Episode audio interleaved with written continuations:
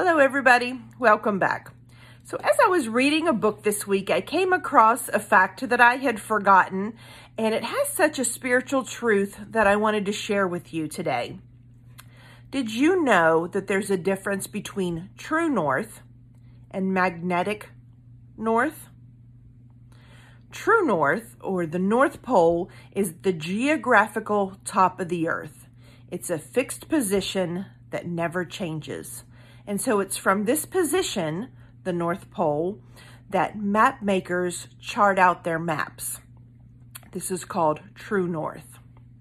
The compass, on the other hand, points to a magnetic field some 1,300 miles away from the North Pole, and they call this the magnetic north.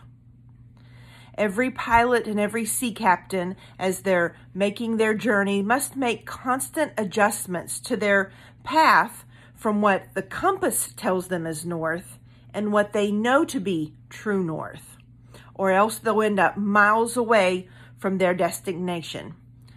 Failing to make adjustments even a few degrees early on in the journey could mean missing their destination by hundreds of miles.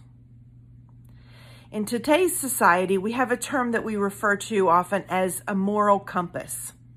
And that is literally open to opinion. It's every person's opinion on what is right, what they feel to be right and moral and just.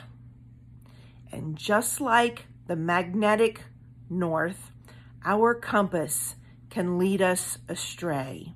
If we don't, if our compass doesn't line up with the Word of God, the truth, the true north, if we don't make constant adjustments to our path, if we go based on what we feel, this is why Proverbs tells us there's a way that seemeth right to man.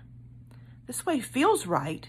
It feels feels like the right thing to do, but if our moral compass doesn't line up with the truth, with the plotted out map that's based on the, the fixed destination, then we can wind up thousands of miles, not feet, not almost made it, not, oh, this is so close, thousands of miles away from our destination if we don't constantly adjust our compass with what the Word of God says.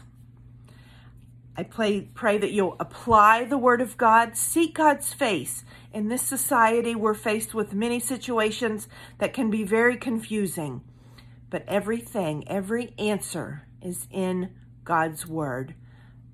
There's no new plots on the map. There are no points. The Bible tells us there's nothing new under the sun. God, Jesus was tempted by everything that we will ever go through. Jesus was tempted on, and he's already faced it and he's already gotten victory. So set your compass based on the Word of God.